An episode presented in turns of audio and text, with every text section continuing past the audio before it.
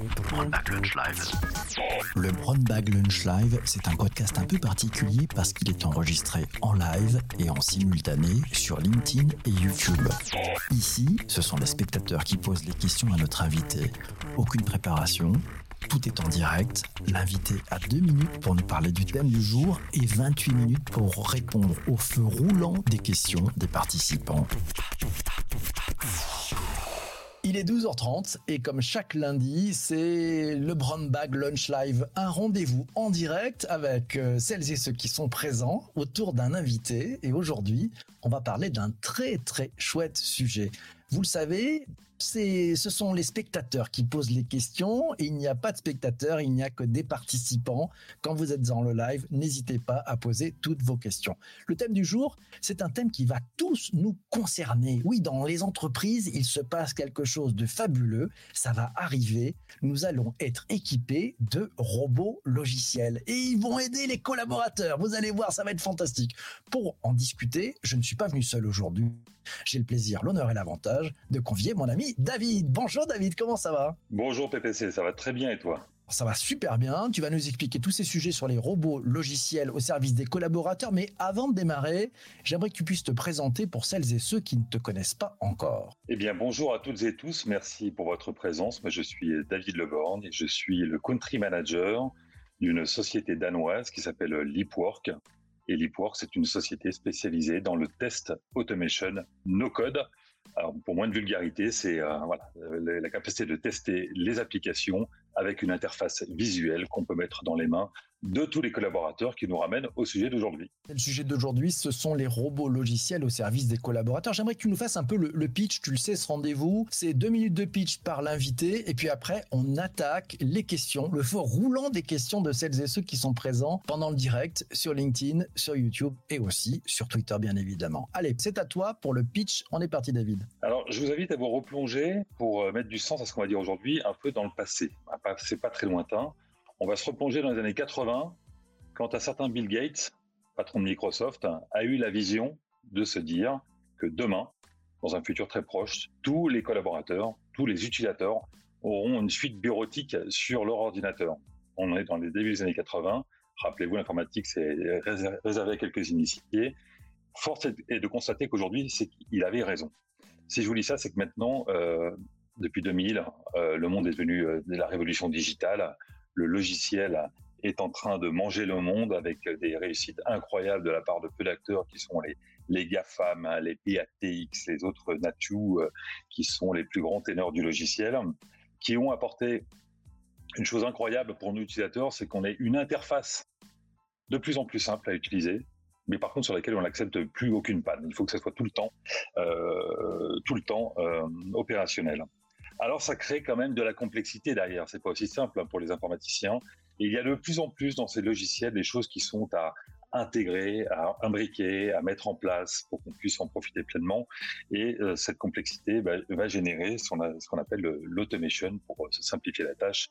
On va simplifier de plus en plus avec ces nouveaux services. On a bien compris hein, cet enjeu de, simplification, mais si on revient sur le sujet de ces robots logiciels au service des collaborateurs, Qu'est-ce que tu vois comme enjeu? Qu'est-ce qui est en jeu avant qu'on attaque les, questions de celles et ceux qui sont présents en direct sur euh, les réseaux sociaux? Qu'est-ce qui est en jeu, David? Eh bien, je pense qu'il y a cinq enjeux très importants. Je vais rester dans un ordre choisi, qui est bien sûr, bien sûr, le premier, comme toujours, l'expérience utilisateur, qu'elle soit client ou collaborateur. On ne crée pas des robots euh, pour euh, ne pas simplifier la vie de l'utilisateur. Le deuxième, parce qu'il y a beaucoup de, pour les gens qui ne sont pas digitaux euh, naturellement, le robot peut faire peur. Est-ce que je perdre mon boulot à cause du robot? Donc le deuxième, c'est bien sûr que la techno soit au service du collaborateur et pas l'inverse. Le troisième, bien sûr, ce sont les enjeux financiers. Est-ce qu'il y a un véritable retour sur investissement?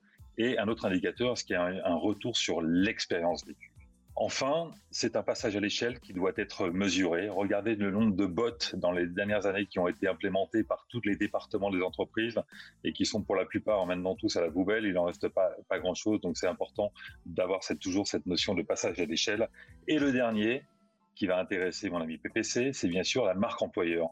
Si on se replonge par rapport à Bill Gates, un peu de vision, demain, est-ce qu'on acceptera de rejoindre une entreprise qui n'a pas intégré un robot au service du collaborateur pour nous simplifier les tâches les plus rébarbatives, répétitives, sans aucune valeur ajoutée. Tu veux dire que le fait d'avoir à, son service un robot logiciel, ça va être euh, un critère de, préférence hein, sur la marque employeur en disant je préfère aller sur cet employeur plutôt que chez celui-ci parce qu'il y en a un qui va m'offrir des assistants qui vont m'éviter de faire des tâches totalement répétitive. Euh, là, il y a une vraie différence pour toi. Hein. C'est clair, c'est clair. Euh, aujourd'hui, on est encore aux prémices. Aujourd'hui, nous, nous, on le voit par rapport à ce qu'on fait dans l'entreprise que j'ai rejoint. On vient simplifier la vie des développeurs. quand on parle d'agilité des entreprises aujourd'hui, euh, PPC, le back-office, ça veut dire du DevOps. DevOps, c'est-à-dire qu'un développeur, on lui demande en même temps de développer, de tester et de maintenir.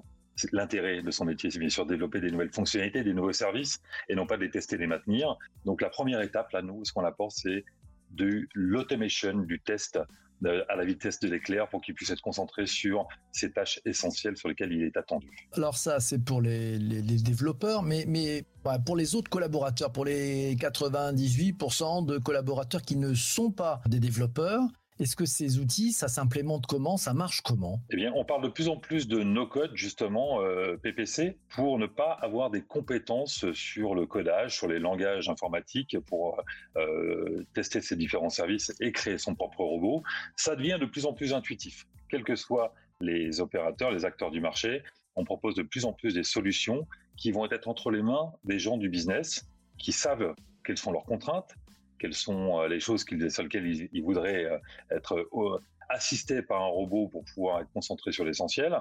Et donc, il y a ce qu'on appelle le RPA, les robots process automation, de plus en plus de robots qui embarquent de l'intelligence artificielle, qui embarquent des, de plus en plus de machine learning, enfin des technologies avancées, qui vont un peu puiser dans les différentes bases de données d'entreprise pour apporter un service contextualisé qui va se servir à moi en tant que collaborateur pour l'utiliser et bien sûr à mon interlocuteur qui peut être mon client, qui peut être euh, un autre département avec qui je vais donner de l'information beaucoup plus rapidement. Je voudrais prendre une, question, c'est la question de, Guillaume qui nous dit comment on s'assure qu'en face de moi j'ai un humain ou un robot, euh, fausse identité? C'est ça le sujet, c'est-à-dire qu'en fait euh, ces robots, ce robotic process automation, ça va remplacer des collaborateurs ou au contraire, non, non, ce ne sont que des outils qui vont s'occuper de gérer toutes ces étapes, toutes ces, choses répétitives et de temps en temps un peu abrutissantes aussi. Donc en fait, c'est quoi? C'est permettre que l'homme ne fasse plus jamais le boulot d'un robot? Ou au contraire, ça va aussi rentrer dans la relation client Moi, je pense qu'à cette question, j'ai envie de dire, la bonne réponse, c'est qu'on ne sait plus. Si en face, on ne se rend plus compte qu'on a un robot ou un humain, c'est que le pari a été gagné. C'est qu'aujourd'hui, je donnais l'exemple des bots qui sont été implémentés, on pose une, deux, trois questions et à la fin, le, robot ne sait plus répondre. Ce qui va vraiment faire la différence, c'est qu'on aura, euh, avec la reconnaissance vocale, en plus maintenant, de plus en plus de robots intelligents qui vont avoir de l'empathie et qui vont être en, capacité d'avoir des, connaissances cognitives pour vous donner de la confiance, de l'assurance et vous apporter un service. Et nous apporter un, service. Tout à l'heure, tu nous parlais de, l'implémentation. Euh, il y a une notion de confiance aussi. Comment on arrive à, à, donner de la confiance à des collaborateurs qui, au départ, quand on leur dit bah, on va vous équiper de robots, se mettre peut-être à avoir un peu peur en se disant oh là là mais ces robots là on est en train de faire rentrer quelque chose qui va me piquer mon boulot. Euh, vous gérez ça comment par expérience? Qu'est-ce qui, quelles sont les bonnes pratiques à, utiliser? Alors là je vais citer euh, le grand cabinet McKinsey qui a fait une étude sur les entreprises qui ont euh, avec succès intégré l'automation dans leur process. Ils l'ont fait sur trois critères. Le premier c'est c'est vraiment un enjeu stratégique. Hein. C'est pour ça que c'est dans la priorité 2021, euh, dans les top 3 priorités des DSI. Le deuxième, c'est bien entendu intégrer les process humains. On va, si on apporte de la technologie pour la technologie, ça n'apportera rien. Il faut bien sûr travailler avec le personnel d'entreprise pour s'assurer que le robot va être apporter une aide et pas le, et pas le remplacer. Et enfin, ce que je disais, c'est qu'on, de suite, la réflexion du passage à l'échelle pour s'assurer que, en grandissant, ça puisse satisfaire le plus grand nombre. Il y a un point sur lequel je voudrais revenir, c'est-à-dire qu'il y, a quand même un, certain nombre de collaborateurs dans les entreprises qui sont amenés à, faire ces tâches répétitives. C'est leur boulot. Euh, demain, ces robots vont euh, le faire à leur place. Qu'est-ce qu'on fait avec ces collaborateurs? On, les fait changer de poste? Ils deviennent formateurs de robots eux-mêmes parce qu'ils maîtrisent le métier, donc ils vont commencer à former des robots? Comment ça se passe? Je disais, euh, il y a de plus en plus de logiciels qui sont pratiques pour l'utilisateur, mais pour le collaborateur, il y a de plus en plus avec ce big data des, sources d'informations qui arrivent de partout. Et on va pas du tout le remplacer. On va sur les tâches qui sont chronophages sans aucune valeur ajoutée, aller chercher des, des, tableurs Excel, les concaténer pour en sortir, en extraire l'information. Tout ça, on va le demander à un robot de le faire pour donner une information contextualisée. Je pense l'exemple des banques qui sont nos, grands clients. Euh, les banques, euh, au niveau des agences bancaires, un agent euh, reçoit une, centaine de, clients et c'est très difficile d'avoir l'information quand il rentre dans l'agence sur ce dont il a besoin. Eh ben, le robot, lui, va aller chercher bien sûr les informations qu'on a sur nous, clients de la banque, que l'agent, soit l'agent bancaire, soit bien sûr en capacité d'interagir rapidement et de proposer les bons services à son client plutôt que de reposer toujours les mêmes questions. Je crois que c'est du vécu. On peut le mettre aussi ça sur les services d'assurance. Je pense que des services qui touchent tous, qui sont des statistiques. On fait un peu du, du euh, le meilleur service en partant sur des statistiques de, de, de, de risque.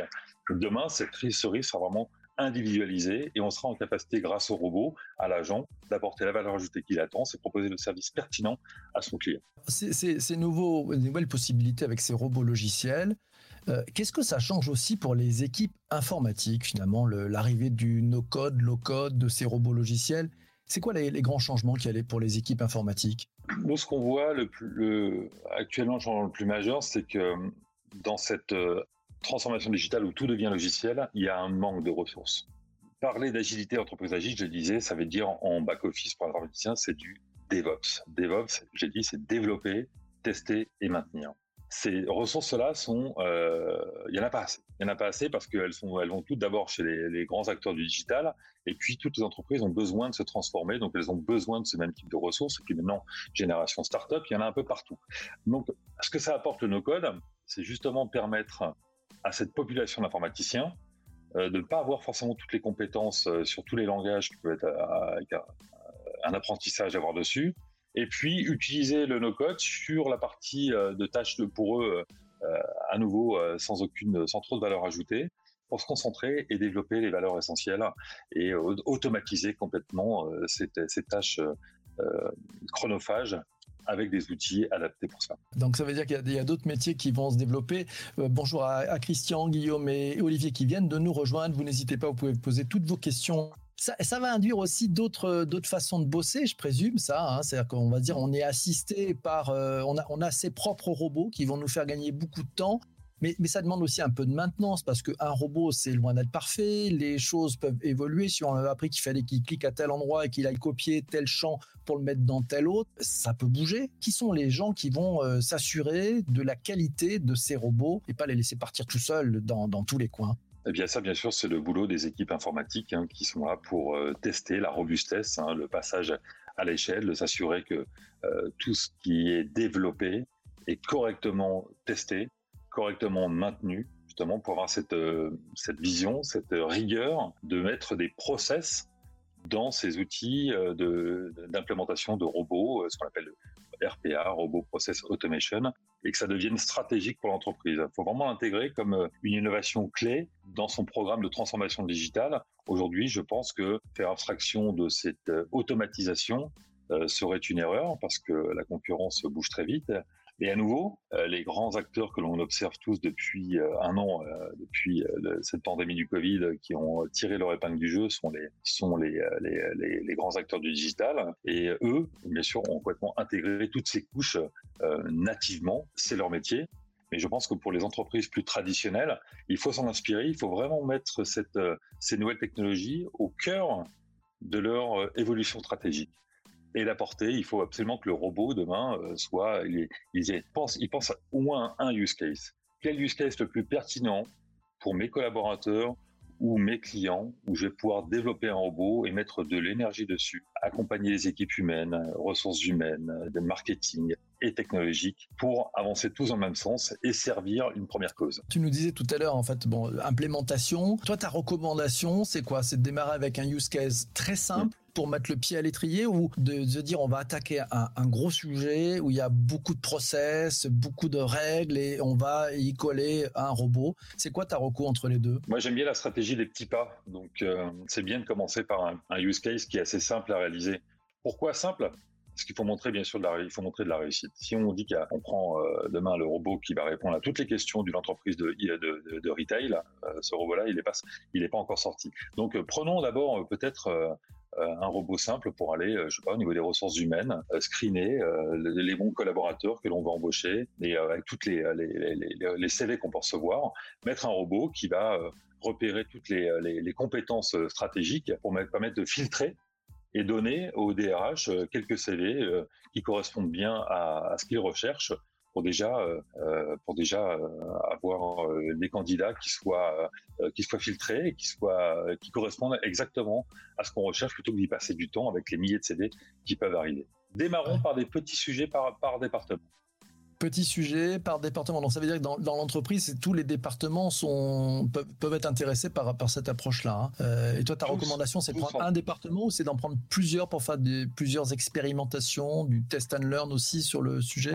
Les deux, les, je pense que les deux, en fonction des capacités d'entreprise, la taille de l'entreprise, les ressources disponibles, on va pouvoir traiter plusieurs sujets en parallèle. Mais euh, si euh, on est vraiment dans une phase où de vouloir intégrer l'automatisation comme un, enjeu stratégique pour l'entreprise.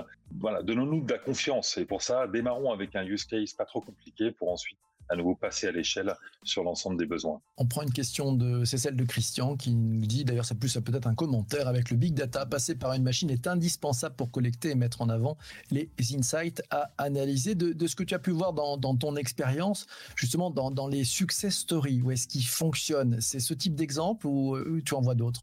Oui, de plus en plus. À nouveau, il y a tellement de data. On a, des clients, beaucoup de clients financiers justement qui utilisent toute cette euh, toute cette masse de données pour aller euh, aujourd'hui être de, plus en plus robuste parce que de plus en euh, beaucoup d'informations pour répondre aux clients. J'ai un exemple d'une entreprise financière aux US qui devait extraire, retrouver toute l'archive des emails pour être en conformité. Euh, c'était fait de manière manuelle. C'était un temps au niveau du service juridique qui était colossal.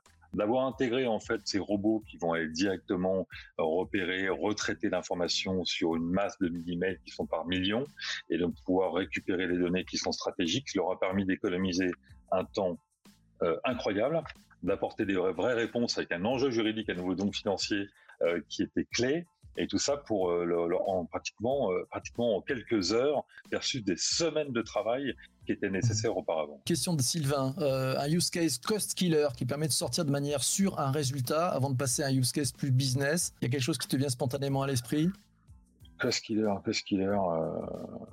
oui, oui, oui, il y en a un qui vient à l'esprit. Il est moins visible. C'est la partie vu qu'on est en fait dans le RPA au, début d'une aventure, qui sera demain, on aura chacun un petit robot logiciel pour nous accompagner euh, pour chaque utilisateur.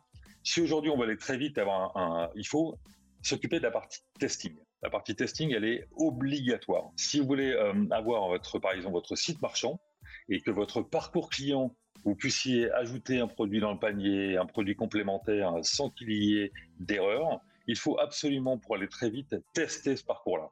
Si vous ne le faites pas, je, vous rappelle un mot que j'ai appris quand je travaillais chez Google. Euh, Google nous disait toujours, n'oubliez pas que la concurrence est à un clic. Si vous ratez l'expérience utilisateur aujourd'hui, il n'y a plus de patience, que j'ai dit, on est, on devenu, euh, tout ça fonctionne très rapidement et on passe rapidement au site suivant et on a perdu un client. Donc, euh, pour répondre à la question, Cost Killer, testez bien votre parcours client sur, sur vos sites marchands. Donc ça, ça, ça permet d'améliorer et de voir tout de suite des premiers résultats. Tiens, question euh, de Fabrice qui demande, il compare souvent la RPA, la Robotic Process Automation, à une macro Excel sous stéroïde. Est-ce que c'est pertinent de comparer comme ça? J'aime bien moi la le sous stéroïde. Je ne sais pas trop répondre. J'ai pas, j'ai pas d'avis. J'ai vraiment aucun avis sur euh, cette question, mais à prolonger, Fabrice, euh, envoyez-moi vos coordonnées, on échangera. D'accord, ok, c'est parti. Allez, tiens, question de, de Guillaume qui nous dit, tiens, euh, ouais, en dehors des banques, en dehors des banques, tu nous parlais tout à l'heure des banques et de la finance, euh, quels sont les acteurs, les autres acteurs intéressés dans, dans quels autres secteurs, quels sont les autres secteurs intéressés pour euh, par, le, par le RPA, par tous ces robots logiciels au service des collaborateurs? Bon, alors je l'ai dit, bien sûr, le retail avec toute la, mouvance e-commerce, bon, la pandémie l'a accéléré pour les raisons qu'on connaît, on va en sortir, mais néanmoins ça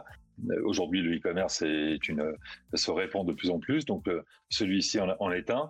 J'en ai un, j'ai un autre exemple qui va nous tous intéresser parce que je crois pas qu'on a tous une bonne expérience avec, les telcos. On choisit un opérateur pour avoir sa box. Je pense qu'on a tous souffert un peu de, cette non-maturité du service client. Eh bien, ils sont en train d'utiliser parce que on a un gros telco comme client qui, à lui, reçoit plus de 12 000 appels par jour liés à la bande passante. Et en fait, le fait d'avoir des erreurs, ne pas avoir les données qui soient justes sur la, capacité de la bande passante à produire un client et ce délai de réponse qui, bien sûr, vient trop long, crée euh, de la perdition et, euh, et, bien sûr, le client passe à la concurrence. Donc les telcos, avec les masses de données aussi qui sont en train, les services qu'ils apportent, sont en train d'intégrer de plus en plus cette automation, automatisation pardon, pour euh, apporter des services plus rapidement, précis et précis aux clients. Parce qu'aujourd'hui, on est dans un monde de transparence, on ne peut plus tricher. Donc, cette technologie permet d'apporter vraiment de la précision.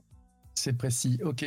Question, tiens, Christian. Y a-t-il des freins ou des points de vigilance qui sont liés ou qui seraient liés au traitement de données par les machines sur les responsabilités, la e-privacy, le RGPD Est-ce qu'il y a des, des points sur lesquels il faut être vigilant David?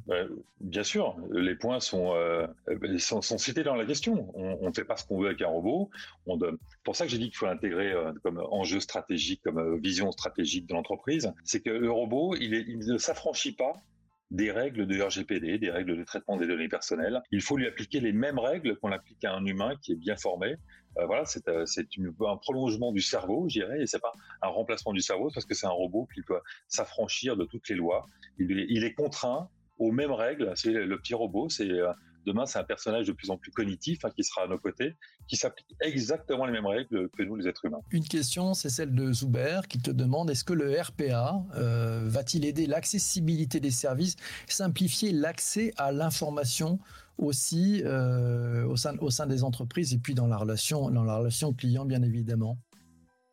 Bon, eh bien, bah, je n'ai pas dû être très clair en tout ce que j'ai expliqué. Parce que oui, bah, c'est l'objectif principal. C'est euh, que les services soient rendus. Aujourd'hui, on est dans un monde de temps réel, ce que j'ai dit, où il y a, plus de temps pour les mises à jour, où, euh, tout, tout se transmet tout de suite. On est à l'heure de Google, on tape sur euh, le carré blanc, l'information vient immédiatement. Bien entendu, c'est l'objectif principal, c'est d'avoir des services pertinents, fournis en temps réel. Et avec la masse de données que l'on reçoit actuellement quand on parle de big data, le cerveau humain a ses limites. Et le robot vient aider justement pour traiter des masses d'informations en temps réel et répondre favorablement à cet enjeu. Le robot vient augmenter l'humain. Tiens, question de, Patrick. Aujourd'hui, nous dit-il, les leaders du RPA ne sont pas des GAFAM, des big tech. Pourquoi? Euh, Même s'ils se positionnent un peu tardivement, pourquoi selon toi, les leaders du RPA ne sont pas les GAFA? Écoute, euh, PPC, moi j'ai travaillé euh, beaucoup pour les Américains. Euh, aujourd'hui, c'est vrai que je pense que dans la question, il doit penser à un acteur qui a fait pignon sur rue ces derniers temps avec UiPath avec son entrée en bourse remarquable et remarquée. À nouveau, je pense qu'en Europe, nous sommes bien formés. Les écoles d'ingénieurs sont là. il y avait, je pense, de mon point de vue, il y avait quand même un manque de licornes, de, nouvelles de sociétés, start-up sur des enjeux majeurs. Le RPA en est un. Moi, je suis ravi de voir qu'un UiPath que l'IPCOR que j'ai rejoint, qui est danois, sont en train de tirer leur épingle du jeu et qu'on puisse avoir des nouveaux acteurs qui soient euh, qui ne soient pas toujours euh, soit du côté américain, soit du côté chinois. On a aussi notre mot à dire en Europe et donc euh, j'ai pas d'avis, je suis juste content qu'on ait des acteurs européens qui émergent sur ces marchés-là. Commentaire de, Christian qui dit excellente formulation, ça remplace pas l'humain, le robot c'est le prolongement du cerveau, donc là tu as marqué pas mal de points et Zoubert te, remercie aussi et Fabrice est bien d'accord pour euh, continuer la conversation, donc ça c'est parfait. Si alors moi tiens, tant qu'on te, tient actuel avec nous, si, si je prends des entreprises qui euh, font des, robots, ouais, voilà, donc ils font ces robots logiciels. C'est quoi la, différence? Comment on peut juger? En quoi on va juger qu'un tel est meilleur que tel autre? Finalement, c'est un peu euh, kiff kiff bourrico, j'allais dire, non, cette histoire? Non, parce qu'on parle de plus en plus de biais euh, dans les, services qui sont apportés, surtout dans les robots. Donc euh, la différence majeure qu'on va voir, puis il y, a eu, il y, a quelques scandales quand même sur des robots, y avait quelques biais qui n'étaient pas éthiquement acceptables, c'est de prendre en considération justement le, robot est le prolongement du cerveau euh, et des cerveaux, c'est que le robot soit le plus neutre, enfin, pertinent et neutre et objectif possible. Si vous mettez juste un robot à, répondre sur une question de manière très binaire sans avoir tenu compte eh de l'aspect cognitif de la question, de l'empathie, celui-ci, il aura beaucoup moins de succès que euh, les, robots qu'on connaît, qu'on peut voir, les, Google Home et Alexa, qui sont euh, de plus en plus sympathiques à, nos côtés. Je pense que voilà, il faut vraiment, vraiment tenir compte des biais cognitifs et, euh, pas les prendre à la légère. Tiens, c'est Fabrice qui d'ailleurs rebondit là-dessus avec une double question. La première, c'est quel est le rôle de l'intelligence artificielle dans la RPA et puis, ce qu'on appelle la RPA cognitive, euh, c'est pour quand On y est déjà ou il faut attendre un tout petit peu parce qu'il y a besoin d'entraîner la, machine sur ces sujets? Tu, Merci PPC, tu as répondu. On a besoin bien sûr d'entraîner la machine en permanence. Et, euh, la, machine, à nouveau, c'est des, humains qui l'entraînent. Donc faire travailler aussi bien des hommes, des femmes, euh, des, grands, des petits, des, des, gens venant d'Amérique, de, de cultures complètement différentes pour limiter au maximum euh, ces fameux biais cognitifs, aider avec de l'intelligence artificielle qui soit euh, elle aussi traitée euh, par ces mêmes humains qui soient les plus divers et variés, à nouveau pour essayer d'avoir le plus d'objectivité. Donc bah, l'IA, pour répondre à la question, elle est complètement embarquée et de plus en plus avec du machine learning, avec du process mining qui est en train de se mettre en place aussi dans les outils de RPA. J'aimerais revenir quand même sur l'histoire du passage à l'acte, euh, donc avec un peu d'expérience. Euh, au début, il y a, un petit frein, hein, certains se disent oh là là ça va me piquer, puis après il y a quoi? Il y a, une gourmandise qui, s'opère, les gens veulent de plus en plus de robots euh, à leur service, c'est ça que tu, tu observes dans les entreprises avec lesquelles vous travaillez? Exactement. Ce qu'on observe, c'est vraiment beaucoup d'informations, beaucoup de logiciels à interconnecter les uns avec les autres. Alors on a cru que l'API était un monde magique, hein, l'API qui permet d'interconnecter euh, des services et des applications et des logiciels entre eux. Ça, ça fait pas tout. C'est pas tout. Demain, euh, il faut euh, personnaliser ces, logiciels au service des collaborateurs et on a absolument besoin d'avoir d'automatiser toutes ces tâches pour qu'elles soient les plus pertinentes possibles. Alors, la dernière question, c'est celle de Patrick. Euh, l'open source a-t-elle une place dans la technologie RPA C'est vrai qu'on on a peut-être thème propriétaire aujourd'hui. L'open source, ça rentre comment dans la technologie RPA Ça rentre comme dans toutes les autres technologies, euh, à utiliser euh, avec la, communauté open source autour de ces sujets. Et puis, euh, elle a bien sûr, euh, comme tous les autres sujets, certaines limites. Elle doit être complétée, complémentée par euh, des services payants, par les entreprises qui apportent une couche supérieure à, cette open source sur des besoins très spécifiques. Mais tant que l'open source peut répondre à l'ensemble de vos besoins sans avoir besoin de payer des licences logicielles, des mises à jour et des contrats, faites-vous plaisir sur l'open source.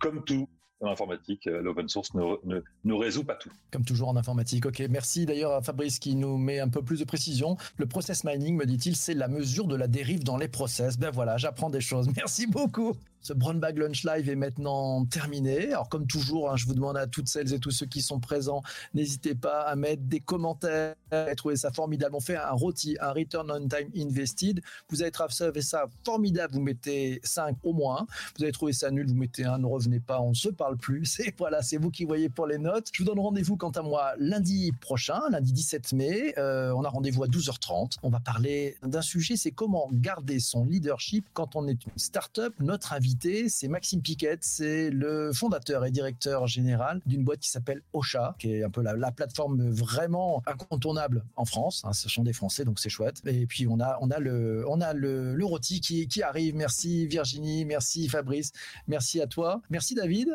À bientôt. Est-ce que, je, est que je fais une dernière recommandation pour tout le monde euh, pour nous quitter? Je vous invite à télécharger le guide, le guide du Forester sur les 10 règles d'or à suivre pour implémenter euh, la RPA dans votre entreprise. C'est super bien fait. Téléchargez-le, c'est gratuit et c'est très bien. Euh, bon contact, super. Donc ce, fameux livre blanc, euh, les 5, les 5, les 5 sont partout, mais c'est chouette. Les 5 et sans passer par un bot, ce sera le mot de la fin. C'est Christian qui a réussi à finir ça proprement. Mille merci, on se quitte, on se retrouve la semaine prochaine. Merci aussi à, à Sylvain et à vous tous. À très bientôt mes amis. Pour ne rater aucun des prochains épisodes du Brown Bag Lunch Live, le plus simple est de t'abonner sur ta plateforme de podcast préférée. Et si le cœur t'en dit, rendez-vous sur YouTube ou LinkedIn en live pour participer en direct aux prochaines interviews.